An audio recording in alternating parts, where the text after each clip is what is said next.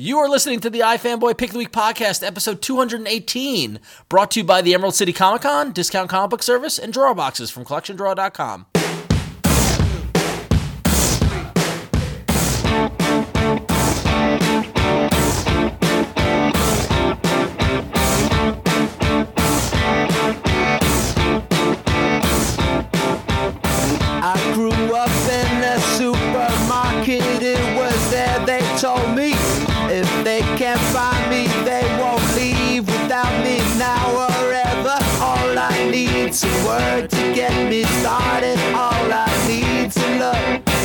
Hey, and welcome to the iFanboy Pick of the Week podcast, episode 218. My name is Ron Richards, and I'm here with Conor Kilpatrick, Hello. and unfortunately, Josh Flanagan. Doesn't matter, dude. I'm phoning it in from here on out anyway. Exactly.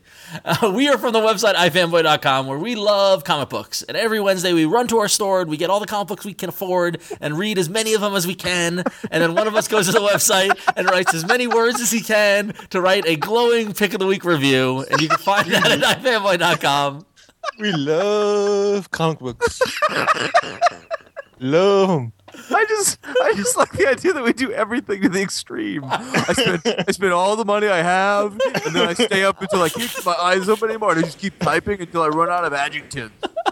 So um, you're going to want to stay tuned to the end of the show because we have a ton of announcements. We've got some great give, new giveaway winners. We've got some new stuff for you. So stay tuned to the end of the show. Don't skip it when you hear us wrap up. It's going to be worth it. Before we get to Josh's review, I want to more. Rem- uh, wow. Who's? I don't, I don't have a Jesus. I'm not prepared. I wanna- you was phone in. I want to warn you that we're going to talk about what happens in the books, and we're going to spoil every detail of the comic books. So, every single one. so if you haven't read them yet, you might want to press pause, come back, and listen later, or just listen and be warned that you might find out what happens in your favorite comic book. This week, Conor had to pick. Right, not Josh. And the script says me, but it's Conor's pick. So, what was it, Conor? Page one, panel one. yeah, this is. I got lucky this week. You got Um, lucky? Start, I did. It was from- amazing. I was so start happy from the I called first issue. Everyone. the wheel went around, and, and I and ended up with Power Girl as my pick of the week, which is I've been I've been hoping I'd have a chance because I love this book, and I just never have the pick of the week the week it comes out. But So, so okay, so so I know that you've you've been recommending this book left and right. And you're a big fan of this book, and so you're excited that it was, it was you know it was your week to pick it when it came out. What if the issue was bad? Would you still have picked it? no, Okay, just of course just not. checking, lucky, just checking. Luckily, that it was the best. issue Way to dig, Richards. Yeah, well, you know, I'm just trying to do it before the commenters do. So You had Um, an agenda. you really do spin a wheel to pick. From written by uh, Jimmy Palmiotti art, and Justin Gray, art by Amanda Conner. It's been one of my favorite books now. For, it's been out for eight months. It's probably been my, one of my favorite books for five or six. It's really gotten good. And what I like the most, it's hard to pick what I like the most about it because there's tons of things I like about it. There's so many things that add up to a great comic experience. But one thing I really like is that it's not bogged down by anything. And I find that the more I read, the more events we have, the more everything's tied together, the more refreshing it is to read a story that just exists in on its own, still within the shared universe, still with cameos, still with references, but not anything that affects it from the outside. So you basically you read Power Girl and you don't need to read anything else. And I, I like not having the weight of the world on my shoulders when I'm reading. That's one of the things about I like a lot. And the other thing is it's just fun. It reminds me a lot of reading comics. I don't want to say 20 years ago because they're, they're slightly different now, but it reminds me before everything got serious and dark and gritty and street level, and, and uh, there's a lot of heavy blacks on every page. This is a big, bright comic book, and it it's a throwback without being hokey, and it's sort of the same vein as Darwyn Cooke's work. I often uh, compare Amanda Conner's work to Darwyn Cooke's work because they're both different styles, but they're both cartoony in that throwback way. They're not simplistic at all. In fact, they're very detailed and there's a lot of emotion in in the artwork. But it feels like an old school comic. It, there's a lot of action and adventure and a lot of humor and a lot of character, and it's all blended together, almost better than any book I'm reading. Jimmy Palmiotti and Justin Gray write Jonah Hex, and Jonah Hex is such a different book from this book. And if you, t- you take these two books together, you see the what range these guys have. They don't write. I've written other stuff they've written, and everything's not this good, but they re- write this really well. They write Jonah Hex really well, and those are two books you can get. You couldn't get farther f- apart from. I think that's amazing. Power Girl is basically. I don't want to say a girl power book because that's so cliched, and it's not what this book is.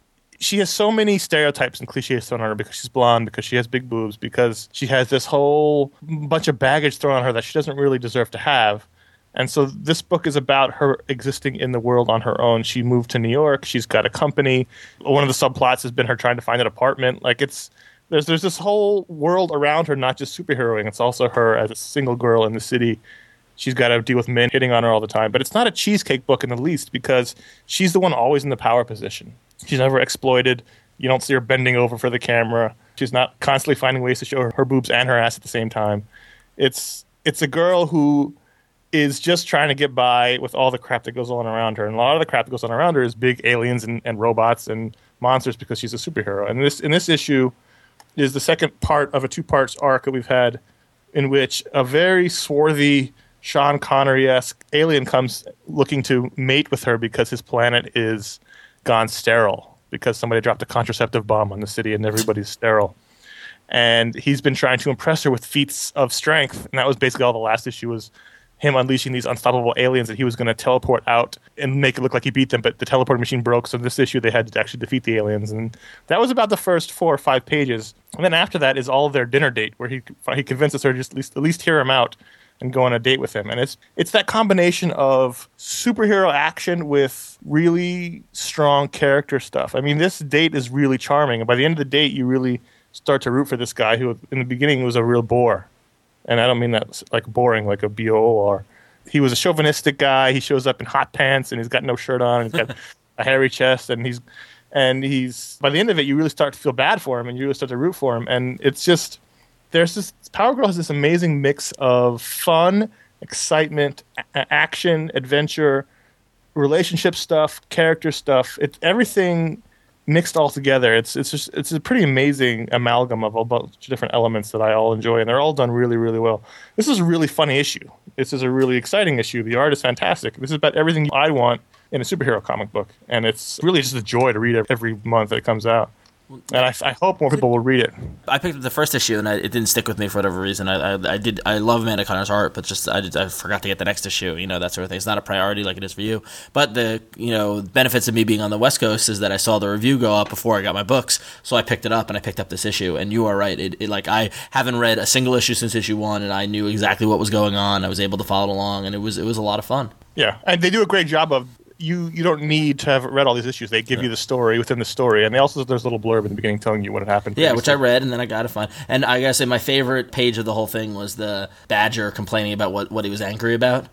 Yes, That was some great dialogue. That was very funny. That was There's some. really Very, it's a very funny book. I Yeah, mean, it's, it's a yeah. funny book without being a jokey book. And Yeah. there's. I also like the scene where they go get pizza from the old Brooklyn couple. Yep. And I, you, I almost felt like that was Jimmy and Amanda Yeah. talking uh, because the couple just wants to just get out of Brooklyn, and move to Florida, which is what they did. And I feel like they were just transcribing one of their conversations. But it, it's also it's just a very funny book. And and, and and you put it together with Amanda Conner's art, she does expressions extremely well. Oh, so good. I, I think it's, it's it's an incredible book. I think this is one of the best books out there. I think you'd really like it, Ron. I think this is sort of up your alley. Yeah, maybe I'll get the trade and maybe I'll catch up. I don't know. I, I did enjoy it. I did enjoy it a lot. Josh, did you read it or? No, no. I'm, I've been, I mean, the, even before he picked it, Conor had convinced me to pick up the trade when it comes out. I bought the first issue, and I, you know, for whatever reason, I didn't really feel the need to continue. But no, I'm, I'm definitely I've got my interest peaked. I don't, I don't know. Apparently, from what I'm hearing, is that Conor really likes it. If I, if I'm not mistaken, some of what he's been saying. No, this Yeah, is this is honestly a book. When I see it on the list, I get excited because of, you know I'm really looking forward to reading the next next issue. And I think it's a, I think it's one of those books where everything works. All the elements work together. The art complements Well, the writing. I I think you made you make a great point about the about the range of Palmiotti and the fictional gray. I mean, Which, they, which, by the way, I'd like to clarify. I made that joke again in my pick week review, and I, and then somebody posted a picture of him, and I, I take that because he, he looks like he can beat the crap out of me. He probably could. yeah, kidding. he's he's not real. Neither is Eric Troutman, and I know him. So that's, know. It's just a rare. It's a rare thing, I think, where everything. It's. I mean, it's. It's like in like you compared. it, You know, like we've we've talked about. It. It's these little books that exist on the periphery of these big, big universes. And you're right. I mean, the same reason why I like the why I liked the the dearly departed Sword last week. You know, because it's just because it's not tied to anything that's going on. You can just pick it up and read it and have fun. And and I totally see the value of that. And like you know, last issue, uh, Doctor Midnight was in. it. I mean, it's not like it's totally divorced. It's still Yeah. in DC Universe. It's just Yeah. that you don't have to worry about Blackest Night in this Yeah. comic. You know, there's no Black Lanterns in here. There's a big. There's a big talking badger though. Yeah, which is awesome. Um, and then there, Oh, but it's it's not okay in Fables. What the hell? I know, but he was funny.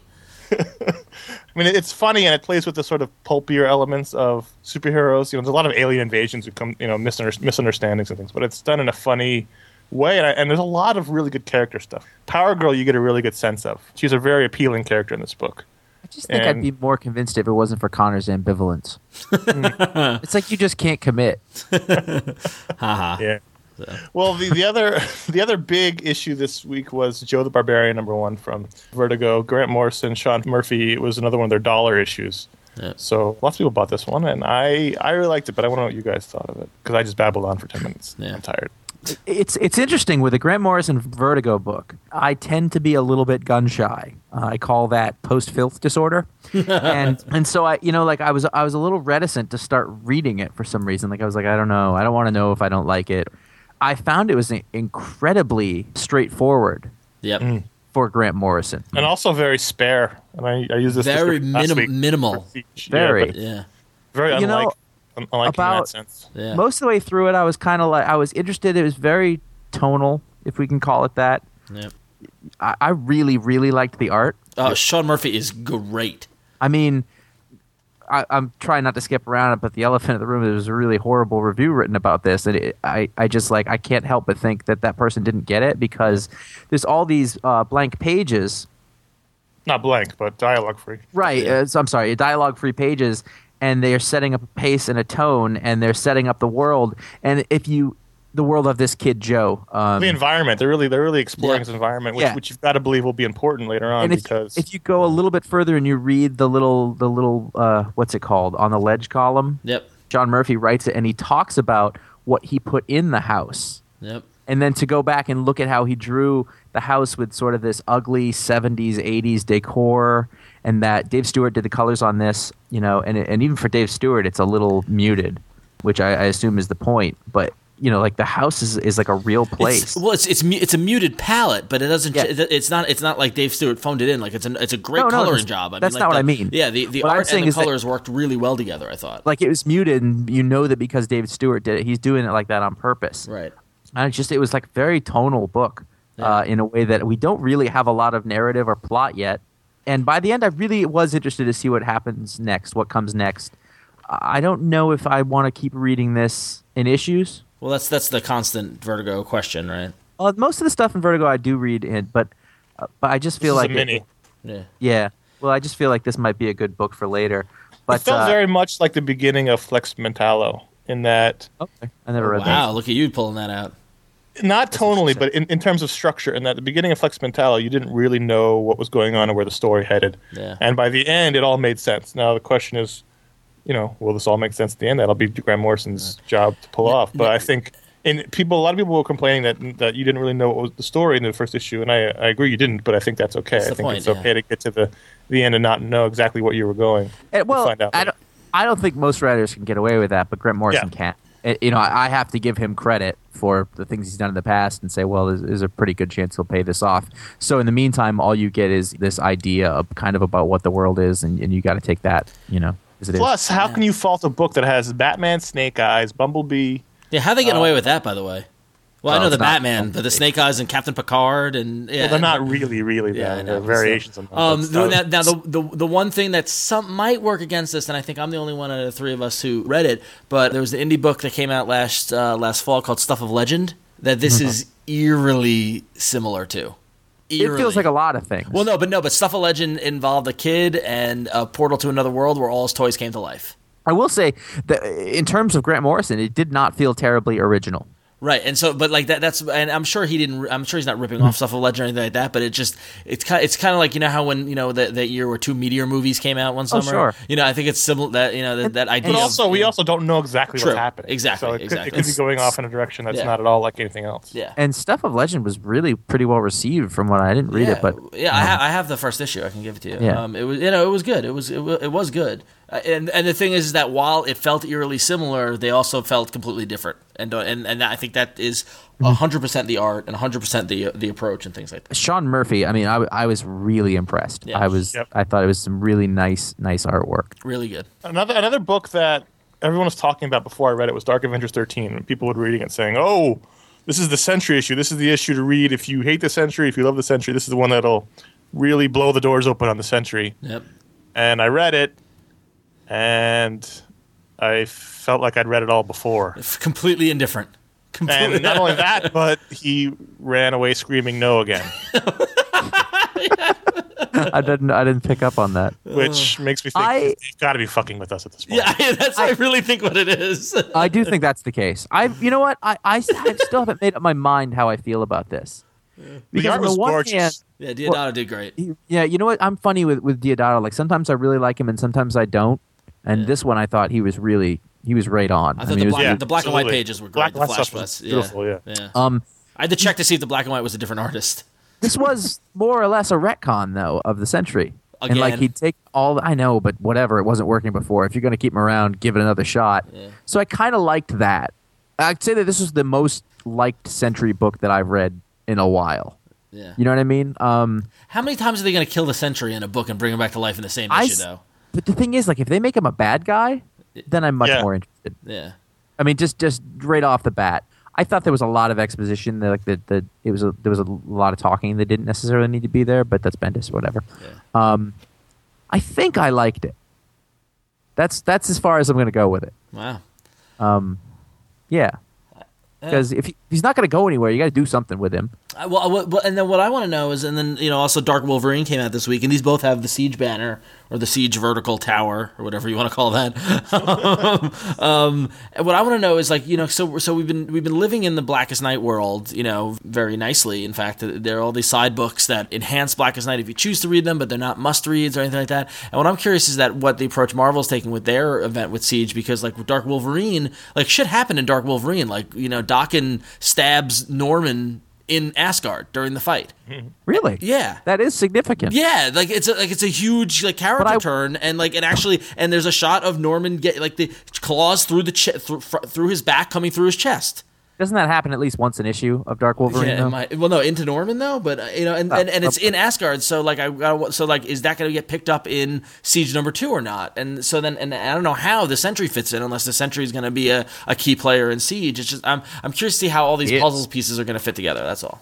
It's that is interesting. I mean, it makes me think if it happens in that book that it doesn't matter as much. You know? Right, exactly. Yeah, like I like I almost didn't buy Dark Wolverine. I'm like, you know, I'm gonna I'll, I'll, I'll buy it. You know, even though Daniel Way wrote it, I'll give it a shot because I want to see what's going on with the with the event, and you know, I saw you know I, am signing up for it. So Was it good? It was all right. It wasn't that bad. I like how he's writing Daken kind of like a. Um, he screws with everybody. It's like kind of behind the scenes before the, the siege starts, and then in in the bat in the middle of the battle, and how they make Do- Dawkins slightly kind of femmy and kind of hits on other guys, but then he's just he's screwing with them, and he's got this weird. He's The got pheromone thing. yeah, and he's got this weird relationship with Bullseye or Hawkeye or whatever, and, and they, they're you know they're at odds, and I don't know. I mean, it's not it's it's not horrible. It's not as bad as I thought it would be. But but Now- then but then he stabs Norman. I'm like, all right, how's that going to fit into this story? I, I'm sure it'll be a red herring. Yeah, and also that they're, they're, this is the only these are the shots of like detailed battles, and like Nor- Norman blew an Asgardian's head off, and I was like, really, are they going to be that? Uh, uh, would they be that? I guess I guess he, he's a murderer. I guess it wouldn't matter, you know. I just like that you still say Asgard. That's fantastic. But so speaking of events, uh, my pick of the week, my pick of the week this week was the was the book that was the don't miss book this week. After I talked to James Robinson, Blackest Night, Starman number eighty one. Wow, in really? much in much the Yeah. same way that Conor said he was pleased to have a, a chance to pick Power Girl that it was his week. I I'm mortified that it was not my week that I could pick a Starman book for maybe the only opportunity I would ever have. Yeah, pretty much. well, you, well, you might get that Shade series. James said he wants It's to not. Shade. This is, this Yeah. is Starman number Yeah. 81. It's on the cover. Elvis Costello's on the cover. Yep. No, not um, now. Not only. I totally is Elvis Costello. Oh my god. oh, Tony. Took Harris. everything I had not to put that on Twitter and save it for the show. Oh, thank you for saving that. That's great. Um, but now, while now we'll talk about the story in a second because we're all, I mean, because Oh. we're all Starman fans. But you know, you know, you know, you know, a couple months ago when we coined the term "good Chaykin" when we were talking about good Howard Chaykin, Yeah. this was good Sienkiewicz. Well, Yeah. here's the thing. I'm reading this book, and I was like, and I and I remembered hearing you when you were talking to Robinson. He said the name of the artist, and I was like Fernando Dagnino, because I was about halfway through. I was like, this art's great. Yeah. And I went back to look, and I was like, oh right, Sienkiewicz. So yeah, so uh, yeah, apparently Dagnino, Fernando Dagnino did the layouts, and then uh, Sienkiewicz did the finishes. But like, this is amazing, Sienkiewicz. Amazing, like the like the two page spread of the cops walking through the museum, and then like some of the full page kind of shots, like wh- when uh, Starman, when Bla- Black Lantern Starman grabs the rod and turns into an axe, and like there were just some uh, uh, like breathtaking pages that I just sat and looked at. Yep. Oh, it was Uh, great, great. It really, I have not been historically. I mean, I didn't come up when Sienkiewicz was doing his most important work, and so I hear his name a lot. But this was really for me the first time that I was like, oh, Yeah. like this is really something special. Yeah, I mean, like the whole time I was just, I had this when I was reading this story and art wise, I just had this like feeling in my chest. I was like, this is, this is so good. yeah, You know what the Like, it thing is? just- It, it, it's some some guys and some properties are, are just meant for each other. Yes. and, and some girls even. They sometimes write comics too. Like I like Robinson, but this feels like Starman Robinson. Like I've only read the first omnibus four times, um, but You know, this there's two more out, you know. I have them on my to read stack just to. They're so good. Let's not go through that story again. yeah. But this felt like him in that era. You know, like I read his other books and I like Superman stuff and, and, and Justice League, and whatever. But this felt like on another level Robinson. Oh, it just clicked right. It, it just clicked Yeah. right back into place. Mace, It's like, a, yeah, like the Shade's voice yeah. it was just spot on. Yeah. Like it did not feel like it did not feel like you'd been away a really long time and came back. I- I'm looking at the page when they're in um, Hope's bedroom, and th- that whole conversation, by the way, where they're trying to define their relationship, was just amazing. But there's that one, the one panel, their two faces at the bottom of the page, the close-ups. Oh, this Sienkiewicz was just so good in this. My God, and, and just compared it with the story. Uh, this is easily my pick of the week. Easily, Easily, yeah, yeah. Oh, and Elvis Costello. That's crazy. My God. What has happened Oh. to Captain America? Oh wow, what has fall from grace? Captain America 602, so we've returned to the old numbering. Uh, you know, it's okay. Like that's like my whole thing on it. It's all it's all okay now. It hasn't been more than okay since Bucky became Captain America, in my opinion. It was I- me- it was mediocre. I thought. In the same way that when we're talking about how James Robinson writes The Shade or, or whatever, like when Brubaker gets the chance to really write Bucky, I really like it. Like I, I like the voice of it, and I also like how he interacts with Sam. So I was really happy about those parts of the books. And as I was reading it, I was thinking, I want him to keep being Captain America. Like I feel like those are stories that I want to read right now. Yeah. instead of uh, which I guess is going to happen. I don't know. I read the books. I'm still not clear on what the outcome is. But then, like, it was like that quick, abrupt halt, and I think that that for me really affected my enjoyment of the issue was when they switched to the the backup story, or whatever it is that Marvel calls it, second feature. feature, The second feature, yeah. second feature, which is really Did you like it? I liked the first part. I couldn't get through the second part. Oh, you couldn't I get, you didn't like the nomad part. I didn't. I tried to read the first Yeah. two pages, and it's like I'm bored and I don't care. Yeah, yeah. Um, but I, I didn't mind. The, I didn't mind the, the first part at all. I, I was I was happy. I just thought I just was reading it. I'm like I'm like so this is what we like this like I, I feel like we we went through six months of- nothing. for no, exactly and like There's and no point. What and we've done. and so like you know early in it you know you got Bucky and Nick Fury at one of Nick Fury's secret bases is Nick Fury's giving him a new arm that's not metallic that looks fleshy and you know Nick Fury's like well since you're gonna be the new Captain America you better have a normal arm and it's like all right well now we know that's done you know like it just everything just the the delay with the Captain America reborn and then coming back to the now finally dealing with the the crazy 50s Captain America is just like man mm-hmm. and so now we know I mean to spoil it but you know Bucky says it in the issue that Steve and Sharon Carter are just hanging out in her family's estate in Virginia so Steve's just gonna bail then at, po- at some point then Oh, that's so- not going to be the overall. yeah No, but like it's just we went through this whole thing, bring back Yeah. Steve Rogers, all the six issues, it still haven't come out finished yet, and he comes back to go hang out in Virginia. right exactly I, I, I mean, like maybe I don't. ca- I mean, I didn't want to read any of that stuff anyway, so I don't. It doesn't bother me. I'm like, okay, we're sort of back to Captain America doing this. To me, though, the thing is that this felt like one of the old Captain America issues that I used to really love when I first got into the character, where like they go to some weird place and there's weird stuff in the town, and and I don't know. I liked that part a lot, so I was happy with that. I, I guess I, I wasn't really worrying about the other stuff. yeah I don't know just feel it felt I kind of agree with you it feels like a letdown Well, I still don't know the point of Bucky being Captain America. yeah They still haven't. They still haven't illuminated me to that point. That, the reason why, especially with Steve being alive again. All right, guys. The first convention of 2010 is coming. It's Emerald City Comic Con in Seattle, Washington. It's March 13th and 14th. Along with some great dealers to buy comics and collectibles, the Emerald City Comic Con always has a ton of great guests, and this year is no different. Comic creators like Mike Allred, Brian Azzarello, Ed Brubaker, Joe Casey, Kieron Gillen, Jamie McKelvie, Geoff Johns, Alex Maleev, Terry Moore, Joe Quesada, Rick Remender, Greg Rucka, Chris Samnee, and that's just a sample of all the comic creators that'll be there.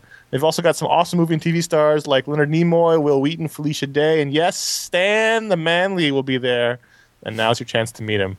You can go to emeraldcitycomiccon.com. That's Emerald City, C O M I C O N.com. You can see lists of all the guests, and you can buy advance tickets. It's March 13th and 14th in Seattle. You don't want to miss it, and you really don't because we went to it two years ago. it's and one it of- was one of the more, more fun cons we've ever been to. Yeah, it's what I was there last year. It's one of one of our favorite conventions, and, and people are probably gonna want to know if we're going. We don't know if we're going yet or not. We're we're trying. We haven't figured out our travel shit yet, but um, but Emerald City Comic Con. If you're in the Seattle area, if you can get there, you don't. It's so much fun. It's a great. They get a ton of great guests. Yeah. Because it's up near Portland, where a lot of comic creators live, and it's just really small cons, so you get you don't you don't have like you're not overwhelmed with the size, and you get a lot of access to. Right. I just, I'm guessing it's Ron who wants to talk about RASL number Yes. six. So RASL number six came out, and, and uh, for those of you who have you know kind of gave up on RASL because of the, the delayed schedule, whatever, you might have saw me talk to Jeff Smith a couple of weeks ago on the video show, and he says coming back bi-monthly now. So I'm hoping now in 2010 we get more. Uh, more regular RASL issues because if they're any any indication if they're like this issue, I want more. Because similar to Jeff Smith's buddy Terry Moore's uh, Echo, remember how recently in Echo it took that turn for the quantum physics? And got really, really deep and really kind of crazy. This RASL took a very similar turn where the story it was kind of two parallel stories where we saw uh, just a little snapshot of the main character RASL stealing a, a, a painting, but um, that was trading off with basically uh, a tale of Nikola Tesla and a ton of science stuff, and it was just I and I couldn't put it down. It was uh, this was probably a close second to my pick of the week because it was just really good, very noirish, very kind of shady and dark, and and the Tesla story is always fa- fascinating how many comics people are into Nikolai Tesla. I feel like it's almost like something that, that too many people are talk, are doing. It's a meme. The- Yeah, it's a meme, new- yeah. It's the new zombie ape. Yeah, it's Nikolai Tesla. But RASL Six was great. It just it, and the art was great, and and it, it was just a blast to read. So I, I can't wait to I can't wait for another issue in two months. So I'm going to read this, but not now. I'm going to wait until there's a, a bunch to read okay. because they were they were very short. Nova 33 was was a crazy ride. Did you enjoy it? I think I did. I really I, put think it I down. I, did. was like, that was a lot of fun. That was a, that's a time. You know what it reminded me of? It reminded me of Avengers Forever. okay, I'll give you that. Yeah, Uh, it it's a felt it felt like classic Marvel comics. Like yeah, it, exactly. it was nice because like basically like they switched. They have like the fan, you know Reed Richards is in there. Yep. and they got to use all these characters that they could not use in continuity. So they found a way, like, screw it, we'll grab them from out of time and put them in, and, and off you go. Yeah. So the Sphinx, Nova's archenemy, the Sphinx has pulled him from present day, uh, Reed Richards, Black Bolt, Darkhawk, and Namorita in the New Warriors days, and you know, and they're in Egypt in the past, and it's like it was classic Marvel comics. So much fun. Don't know how it ties into Realm of Kings, but I don't really care. Well, it's good because I'm not reading any Realm of Kings. Well, that was, was why I wanted to ask you because so Realm of Kings Inhumans no, issue number three of five came out, and that's focusing on the Inhumans now as they're the rulers of the Kree on Hela or Hala, whatever their planet is. So you're not you didn't read this series at all. you know what? I started to, and I just completely lost interest. Yeah. And and I decided I'm like, I'm just gonna sit this one out. I'm I'm fine with that. There's a lot of politics in Kree in the Kree homeworld. I don't Um, like them as rulers of Kree either. Yeah. Like I want that over. Well, also I, I was I thought of you because Black Bolt's dead. Yeah. Yeah, so no more. Did you Black notice Bolt. that Black Bolt in Nova like did the scream? Yeah. It's like, isn't it supposed to be a big deal You that know, what, does? you know what's really funny is that I'm reading the Fantastic Four Omnibus Volume Two, and his powers when they introduced him, nothing to do like his powers now.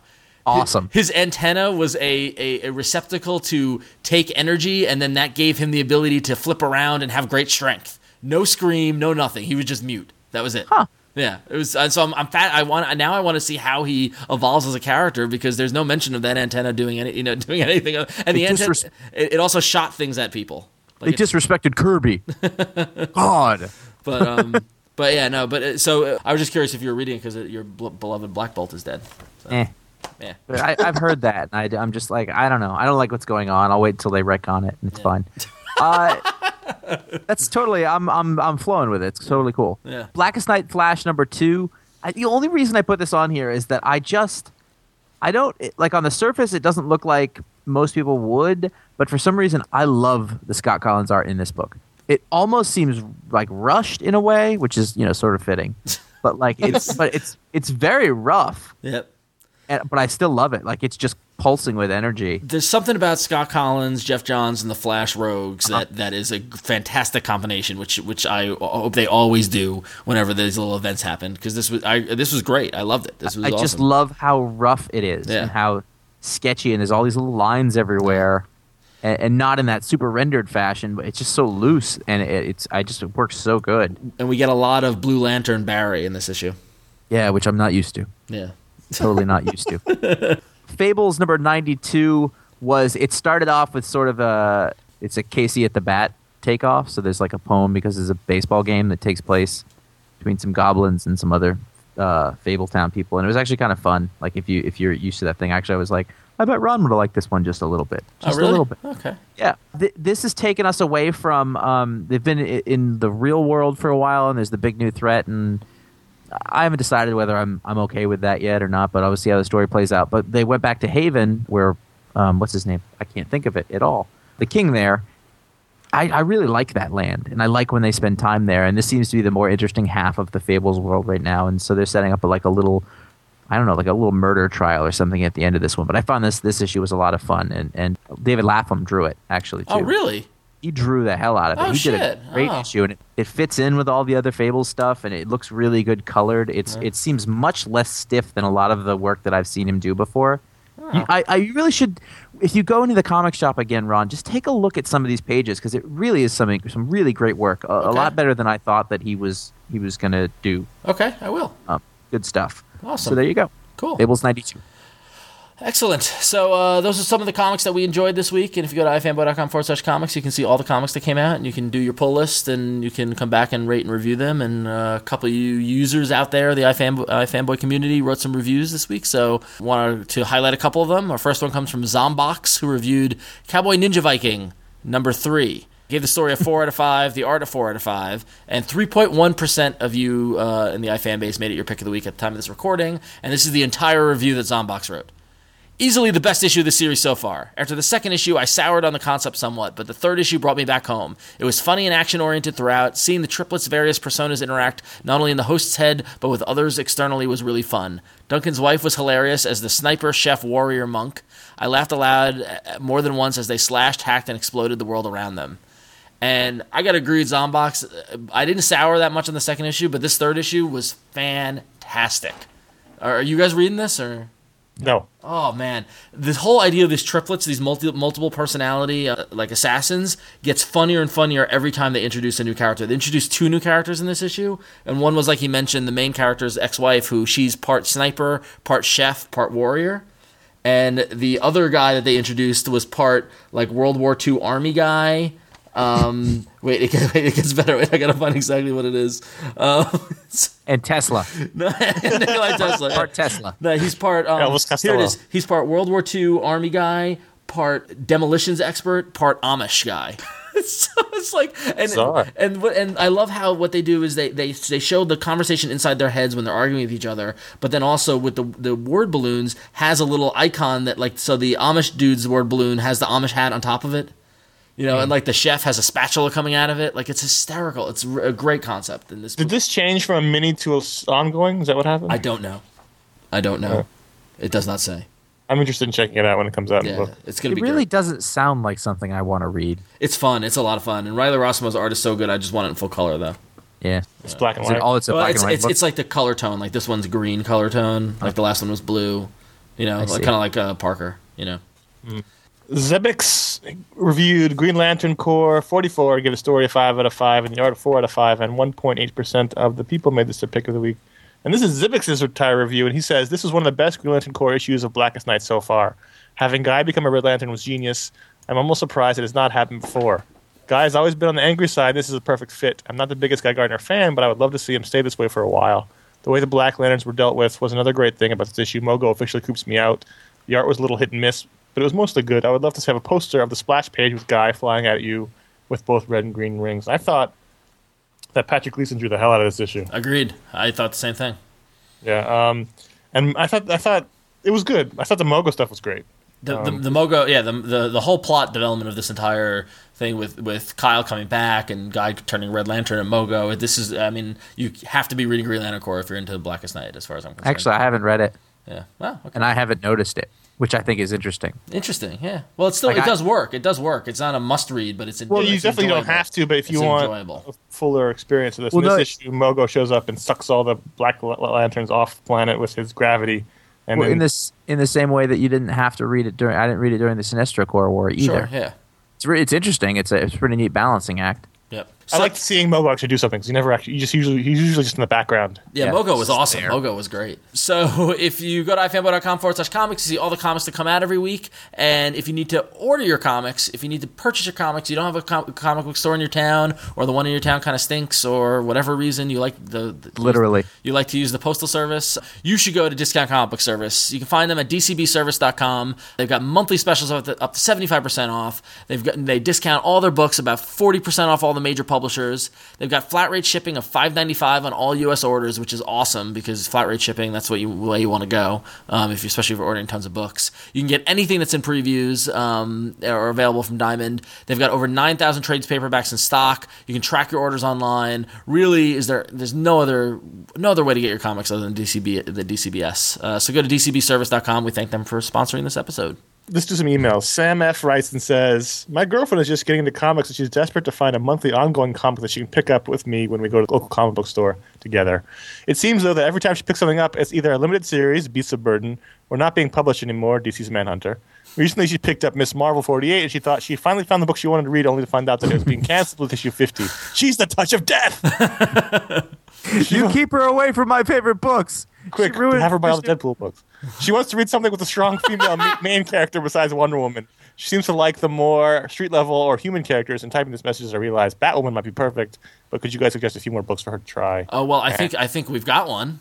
Uh, I- Well, I Power think so. Girl, even though she's not street level, I think would be a great choice. Batwoman, so Detective Comics is a great choice. Batgirl is a great choice. Those are three really great, strong female character books from DC. Wonder Woman, I don't read, but I'm assuming that one's a good one.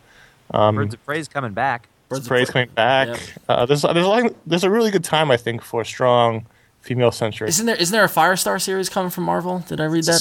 Some one shot. That's a one shot. What shot. about- I guess it's almost. What about Spider Woman? I dropped it. I didn't even pick it up this week. It's a beautiful, Yeah. beautiful, beautiful book. It though. is a beautiful book. Yeah, I, need I to mean- go back. I meant to pick it up. Shit, I forgot it. Damn it. I think I would also recommend she get the Marvel Divas trade.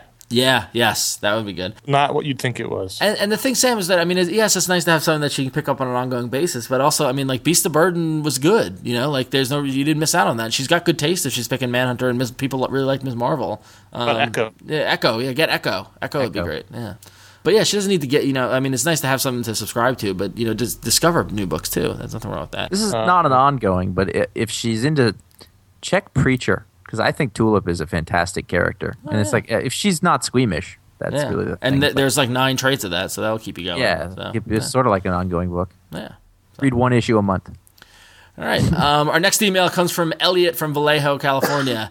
And Elliot says, I mainly buy comics in trade slash hardcover format and get tempted by the deluxe omnibus editions of a series that I already own. For example, the Captain America omnibus.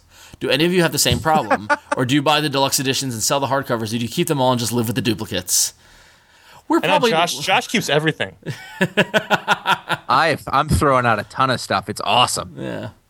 I, I, I wanted to bring it up because Josh is in the process of just dumping all of his comics at the moment. All of them. No, He's I, I have a I have a new process. I used to Everything be that must I would, go. I would get rid of stuff that I um like didn't like and I keep stuff that I kind of liked but now I've ratcheted up to be stuff that I, even if I liked it but I know I'm not going to go back and read it again Yeah. like I was like it's going it's like so only the stuff that I really want now at the same time like I have you know that Captain America omnibus is a perfect example like I have that book I have the big book and I have all the issues that come after it I'm gonna probably get the second omnibus and then I'll probably just dump the issues uh, But you somewhere. have the issues. Did you did you keep those issues? The original Captain America issues? I didn't have most of them. I actually have the I mean, not the trades. trades. You have the trades. Did you have the you have the trades? I still have the trades. I don't know why. I guess I should give them to somebody so Yes. that they can appreciate them. Yeah. Actually, I know why I kept them. Because we did a show on Captain America, and I wanted to make sure that I could scan from those as opposed to the hardcover. Yeah, because that's scanning those hardcovers is a pain in the That ass. is an esoteric. it- that uh, that was the other reason. That was the other That's reason. I a was that's a problem that very few comic. I think it's, only I three. agree. It's an esoteric. There's only issue. three fans that have that problem. I was going through the I was going through my books and I was like, well, we might need to do a show on these, so I'll keep these, even though I don't necessarily want them. But But I, I, I mean, Our, our problems are very specific. I, I rarely buy things in collected edition that I, in hardcover or, or trade that I have an issue because I read them and I figure I can go back and pull the issues. Really, the only things I get are are the things that are really really good, or like things that I you know I want to have like on my shelf. You know, like that's kind of my rule. You know, like eh, or if it's an absolute. or an omnibus, or an omnibus. I really am awful, aren't I? or I looked a over- I looked showcase, over- or an essential. yeah. I looked over at my absolute shelf the other day. I only have six. I have six, which it's to some of you out there. You're going, you have six? That's not only, but you've never been to Conor's place. so what I'm saying is, like, I looked at that shelf and I was like, six hundred dollars Yeah. For like I mean, a. that's not retail. You didn't buy them retail. Yeah, you paid that, like 75 or 50 for And you that. got some for gifts. Yeah. We I definitely got you- you the Dark Knight one as a gift. That You was definitely I- got I you back- definitely got another one of those as a gift as well. If I now that I think back, I think I only actually paid for one of them, and I definitely didn't pay retail. well, it's not so bad of a life now, is it? Well, you know, it ain't hard being me. That's so not true. I know. Awful. But yeah, no, it's tough. I mean, the, the thing is that like, are there duplicates in all of our collection from our issues? Probably. I checked. I only paid for one of the six. Nice. Wow. Ron, how many how many versions of Star Wars do you have? Oh, the movie like nine. yeah. Uh, I'm going back to the VHS tapes. Definitely. Yeah. Oh my god. Yeah. But sa- yeah, it's the same thing with movies. I mean, how many? Not not just Star Wars, but other movies too. I mean, Oh, I've I'm got, in I've got at I'm- least three copies of Clerks. I'm in the Blu-ray upgrade mode. Yeah, I hate. I've really like I got some more shelf space. I'm like, well, now hold on a minute. I, really, I really did like Master and Commander a lot, and I bet it would look pretty good in 1080p. Actually, it's funny you say that because Master Commander is like for audio. That's like the test disc that people are using now, like Oh, the home so theater people now. Like, yeah. I'm gonna. You just sold. You just sold it to me. The guy who Excuse won't Josh like it. goes over to Amazon.com right now. Reign of Fire. I've only got this. I've been uh, because every once in a while I put a DVD in now, and I'm like, this is crap. I don't know how people live like this. Yeah. But yeah, no, it's a it's a problem. They keep packaging these collected editions. They'll kill you. They will. They, they'll they'll get you. I just um, made the, the Ex Machina switch. Was they? I was doing trades, and then they put the oversized hardcovers out. So oh, now Yeah, I'm those are nice. switching switching to Yeah, those. I got- There's always I- a new format. I got the powers. I, I bought all the. Yeah. I switched to all the deluxe ones of those. Yeah, you see, I'm, I, it's funny. It's like I actually find myself buying less collected editions recently.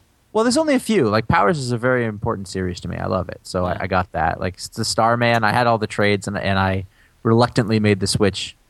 And Oh, recently, paid off. That paid off. That's oh good, no, I know That they're was beautiful. Yeah. And I've reluctantly, I've been thinking. I don't think it's going to happen, but I've been thinking about getting the Starman absolutes at some point. Not Starman, Sandman. oh really? I think about that too. Yeah. Yeah. Wow. Yeah, Bold. there's four of them. Yeah. good, good luck. Good luck finding Volume One at a price you can afford. No, it's it's it's, it's in stock. Oh, it's, oh, keeping those in print. Yeah. Because Oh, uh, oh, yeah. yeah, they, That's that's probably smart. smart. Yeah. All right. So um, if you have a question, you can email us at contact at ifanboy.com. This episode is brought to you by. I was thinking about the stuff I want to buy. This episode is brought to you in part by Drawer Boxes from CollectionDrawer.com. They are the strongest storage container made for comics. They can be stacked up to six high to maximize the square footage. And because they work like a drawer, every comic in your collection remains accessible by simply pulling a drawer open. Long and short drawer boxes can be combined and linked together with box locks, box anchors, and any configuration to fit any space and remain secure with absolutely no tipping or slippage. And now the contents can be organized and sorted to meet the needs of any collector with every issue immediately accessible. Drawer boxes, box sort, upright dividers, and box locks, box anchors are exclusive trademarks of the Collection Drawer Company and are available at collectiondrawer.com. Make sure to mention iFanboy when ordering them, and they they have been integral to my comic book reorganization. Nice. The I've got stuff stacked on top of them. They're strong. It's working out for me, and I'm pretty happy about it. nice. Congratulations. Thank you. Now I can get to the ones that are on the bottom without having to yank them out and have all the stuff that was on top crumble to the ground. All right. No more. your lower back thanks you. Yes, it does. Well, I had to move them in there in the first place, but then after that, we're we're cool. A couple weeks. All right. On to the voicemail. Uh, Stop doing that. All right. Our first our first voicemail is pretty cool. Hey, iFanboys. This is Jeff from Seattle, also known as Power Dad on the on the website there. My daughter has a question. She just asked me, and I figured she should ask you guys because you may know the the uh, answer to this. So here, Leah, let me hand it over to my daughter here. What's the most popular superhero right now? Bye. Bye. That has to be the most adorable voicemail we've ever received. And it's at way up 22 there. seconds, Yeah. Yes. uh, they were they got to the point. It was there was two people. Yep. She was she was she was better composed than many of the callers we get. Yep. And Jeff Jeff from, Jeff from Seattle's awesome, so that's cool. that What's her name? Leah? Was that her name? I don't remember. Sound like it. Hi, Leah. That's your name. That is your name. Call you Power Daughter. Power daughter. Yeah. All right. So what's So your Power Daughter's question was the, what's the most popular superhero right now? I think it boils down to four characters, right? I mean, Let's hear it. Spider-Man, Wolverine, Batman, or Superman. That's got to be one of those, right? Well, It depends on what you mean by popular. yeah, because Green You Lantern. talking in No, no, comics? no. It's Green Lantern. Overall in the world, it's It's Batman. Superman. Superman, I Wolverine. think, right? Yeah. Well, most, I don't know. Superman's pop the most recognizable character. He's, he's referenced in everything. You know, I just watched Scrubs on Wednesday. He's in this. He's Right, in the but- opening but the- theme but song. I The difference is that he's part of the cultural lexicon, which Right. doesn't necessarily equate to popularity. Like, could you say Elvis Presley is popular right now? yes. Okay, Are you I, kidding?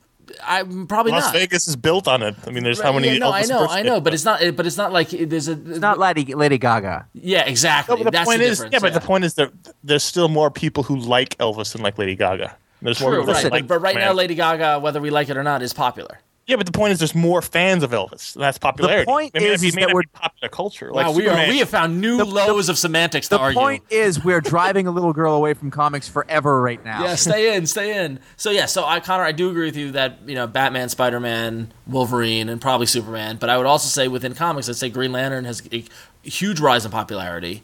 I'm trying to think who from the Marvel side. Deadpool. I think Spider Man is. Deadpool. I'm not. I'm not. I'm not acknowledging that. I think. I, think, think, in Spider- comics, it's, it's Green Lantern. in Yeah. it's comics. But if you're talking about in the world, most popular superhero, it's got to be one of those other four. Yeah. And I think you can probably eliminate Wolverine. Really? Yeah. Well, he's off Yeah. looking for his jacket. Yeah. Yeah, but um, Where did I put that? I, I So basically, we don't agree. there's a new thing.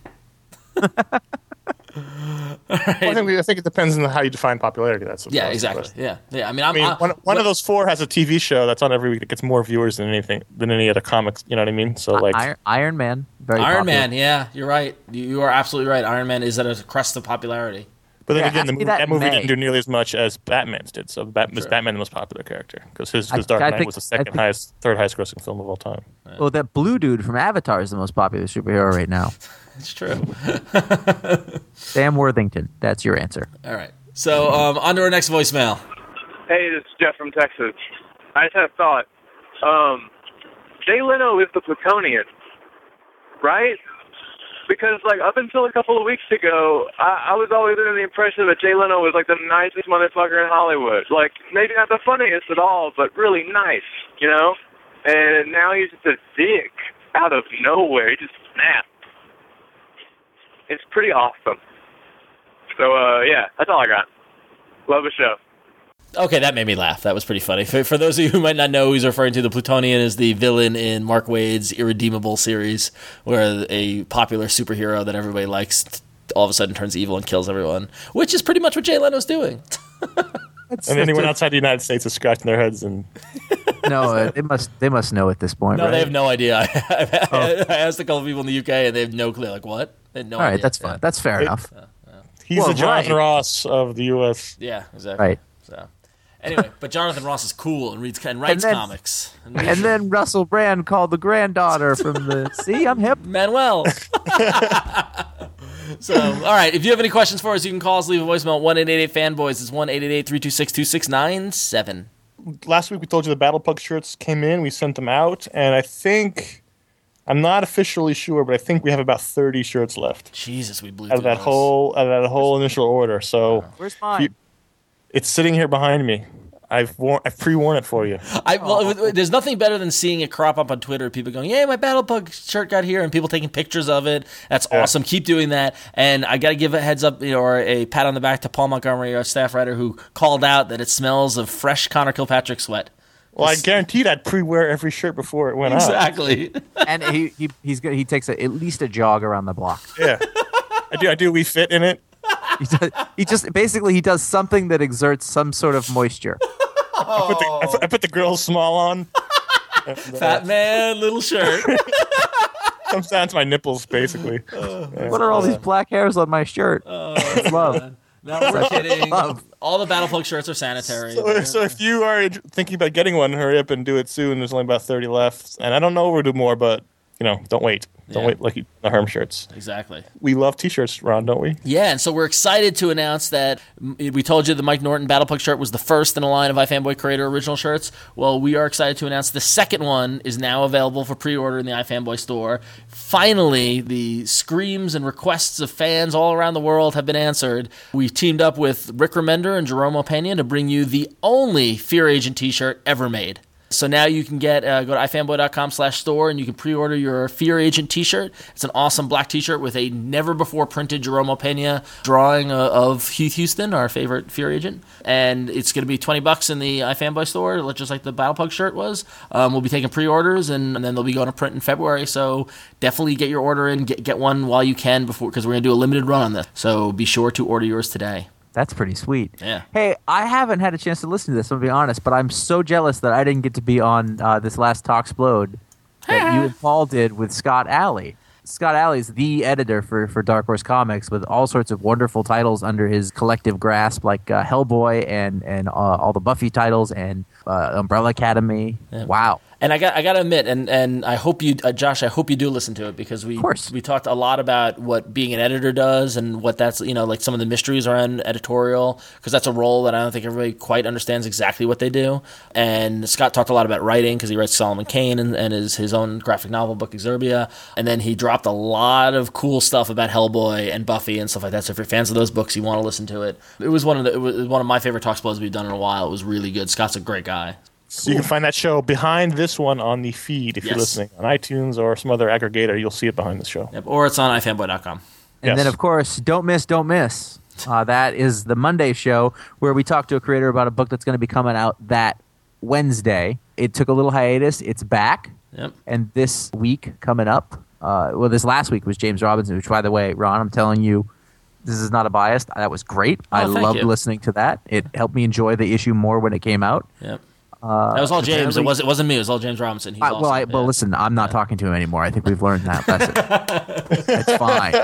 Uh, The magic is just not there. yeah. This week, uh, we are talking to Christos Gage and Mike Costa because G.I. Joe Cobra number two, number one, Volume two, number one. that's what I meant to say, is coming out, and none of us are going to be on it. Nope. So no, we are welcoming we wanna- welcoming a new member to the team. somebody else you may be slightly familiar with will be performing that. Yes. So we'll leave that. That'll be a special surprise, but I think uh, a lot of fans will dig that. and finally, uh, we had a contest a little ways back to give away a bunch of copies of a book called Malice from Scholastic. And the winners, the books have been sent. By the time you listen to this, you'll probably already have them, if not a day or two later. Uh, Rob Blackley, Dustin Simo, Donald Meyer, and Jenny Church, you've all got books coming your way. Thank you very much for being members. We're going to have more contests. Yes. And if you go to ifanboy.com slash store, you can sign up for a membership. And February is going to be a big giveaway month, so stay tuned. Yeah, we're doing another giveaway month in February, which means every show in February will feature a big membership giveaway. So if you're a member, be you'll be eligible, and if you want to be eligible, to become a member. You can find out about that at ifanboy.com/store. Yes. So if you're hanging out and you're going to iFanboy anyway, make sure you check out the Pick of the Week review, the one that Conor wrote this week, and then all the articles and, and discussions and stuff going on. The comic section where you can talk about any single book that comes out in a week. Always a lot of fun. I think Mike Romo killed it this week. Totally. Yes. I may say so. It was a fantastic article about aging in comics. Just some of the kind of stuff that you can only get at iFanboy. And uh, while you're there, go to ifanboy.com slash about. You can see all about the writers who are there, about us, uh, and learn other ways to hook up with us on the web. And also, there's a video show. Yes, there is. We- Last week, we did the Ultimate Spider Man, where we talked about the 10 years, wow, of uh, Bendis's Marvel. Did you guys rewatch that show? No. We were we were goofy in that show. We were goofy. We're and, Yeah, I did say everyone was like, that show was good. and, we were al- we were loose in that show. and also, I do have to pat ourselves on the back for being omni- omniscient to know to put out that episode the same week that the reboot, uh, the movie Yeah, got announced. Yeah, that was well, good timing on us. So good job. Yeah, totally it's knew that almost gonna as if we knew something. Almost as if my real name is Marc Webb. See you guys. I gotta go direct the movie. Ooh, you got that small indie comedy mo- money coming in, huh?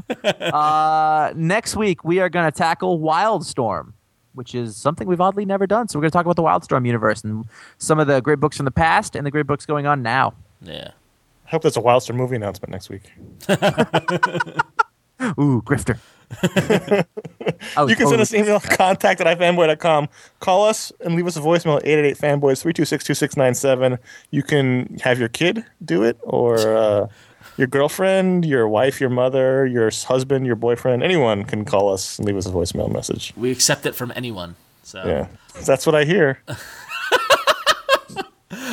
Fi- and um, finally, if you like what we do, if you like what you hear, tell some folks. Tell your friends. If you listen, um, if you, your friends like comics, they don't listen to podcasts. Tell them about this nifty thing that you discovered in 2006 called podcasts, and that you've been listening to for the past four years. Um, or you could also do the next best thing and go into iTunes and leave a review. Um, now, listen, th- this podcast has lots of reviews. We thank everybody, but we've got the Don't Miss podcast out there that's only got seven reviews. Seven of them. So um, Kinda weak. It's kind of weak. It's kind of weak. The average rating is five stars though. So um, Kinda strong. Kind of strong. So get in, get in, and write some reviews of the iFanboy Don't Miss Comic Book Podcast. It's in iTunes. Or search for iFanboy. Subscribe to it while you're there. You know we're talking to a different creator every week on that show. So if you're not subscribed to that, you're gonna be missing out. That's, I think that's about it. Actually, I ran. I, just, I ran out of words. I feel like that was, a that was a lot of show. It was a lot of show. It was good though. I don't think I phoned it in. I don't think you phoned it in either. Frig. You're, Next you're- week. You're really I'm putting not in, gonna- you're really putting in your best work before we lay you off. This joke is getting less funny every time. No, it's not. Why did I get this paperwork addressed to Tom Katers? I I don't think this was sent to the right oh, place. Listen about that. So- All right then. It's oddly silent.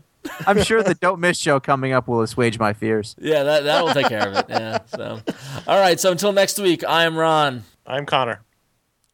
All right, I'm Josh, and I'm trying real hard. For now. Are you quite certain, love? Are you quite certain, love? Are you quite certain, love? Are you quite certain, love? Are you quite certain, love? Are you quite certain, love? Are you quite certain, love? I expected like like a kid who was unintelligible and didn't want to do it. Yeah. she oh, was Oh, yeah. she was scripted, she was practiced, she was poised. Maybe she wants to do the show. Maybe I'm she not could, maybe- leaving. Instead of me.